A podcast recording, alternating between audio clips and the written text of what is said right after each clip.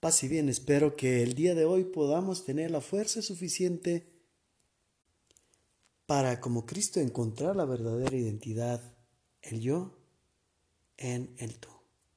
Un excelente día para todos. Reflexionemos el Evangelio de hoy. Del Evangelio, Evangelio del Evangelio, Evangelio o, o, hoy. Y.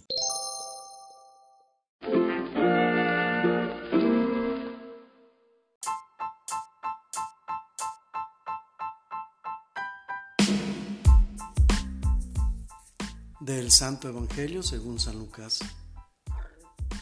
En aquel tiempo Jesús le dijo a la multitud, Si alguno quiere acompañarme, que no se busque a sí mismo, que tome su cruz de cada día y me siga. Pues el que quiera conservar para sí mismo su vida, la perderá. Pero el que la pierda por mi causa, ese la encontrará. En efecto, ¿De qué le sirve al hombre ganar el mundo entero si se pierde a sí mismo o se destruye? Por otra parte, si alguien se avergüenza de mí y de mi doctrina, también el Hijo del Hombre se avergonzará de él cuando venga revestido de su gloria y de la del Padre y de la gloria de los santos ángeles. Palabra del Señor.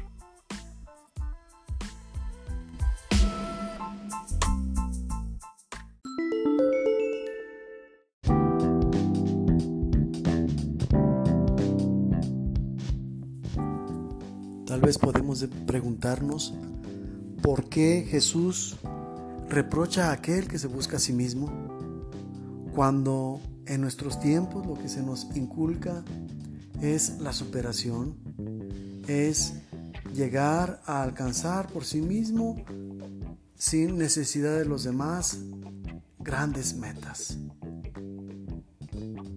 ¿Será que Jesús no está actualizado o cuál será el problema?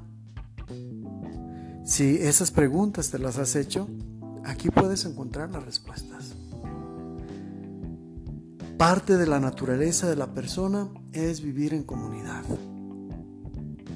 Y quienes viven en comunidad viven en comunicación. Solo que el sentido de la vida es en esta comunicación que tiene como base el amor, proporcionar a los demás de lo que hay en ti para que puedan experimentar el amor. Y no a la inversa.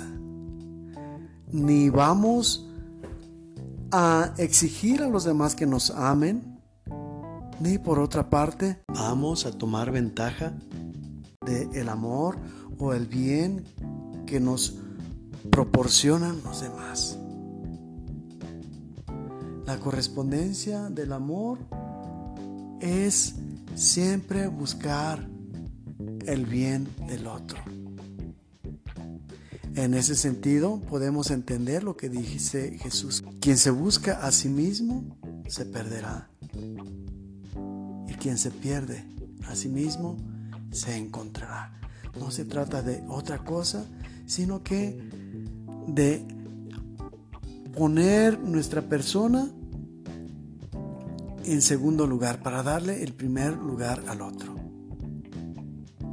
Porque el yo es verdaderamente confirmado solamente por el tú. Es decir, sin los demás no podríamos tener una verdadera identidad. En ese sentido, entre más me vacío de mí para dar al otro, el otro me definirá de manera más plena. Y en la medida que llegue a encontrar sentido a esta práctica, en esa misma medida voy a estar reconociendo a Jesús porque es precisamente a esto a lo que se refiere al final, cuando dice, aquel que me niegue delante de los hombres? Es decir, que no actúe como yo, el darse por los demás, yo también lo negaré delante de mi Padre. Que significa que la identidad de Jesús va a ser mi carta de presentación y mi llave de acceso al reino de los cielos. Y si yo no actúo como Él actúa, como Él nos pide actuar, no voy a tener el rostro de Jesús y no voy a tener, por lo tanto, la llave de acceso a ese reino de los cielos.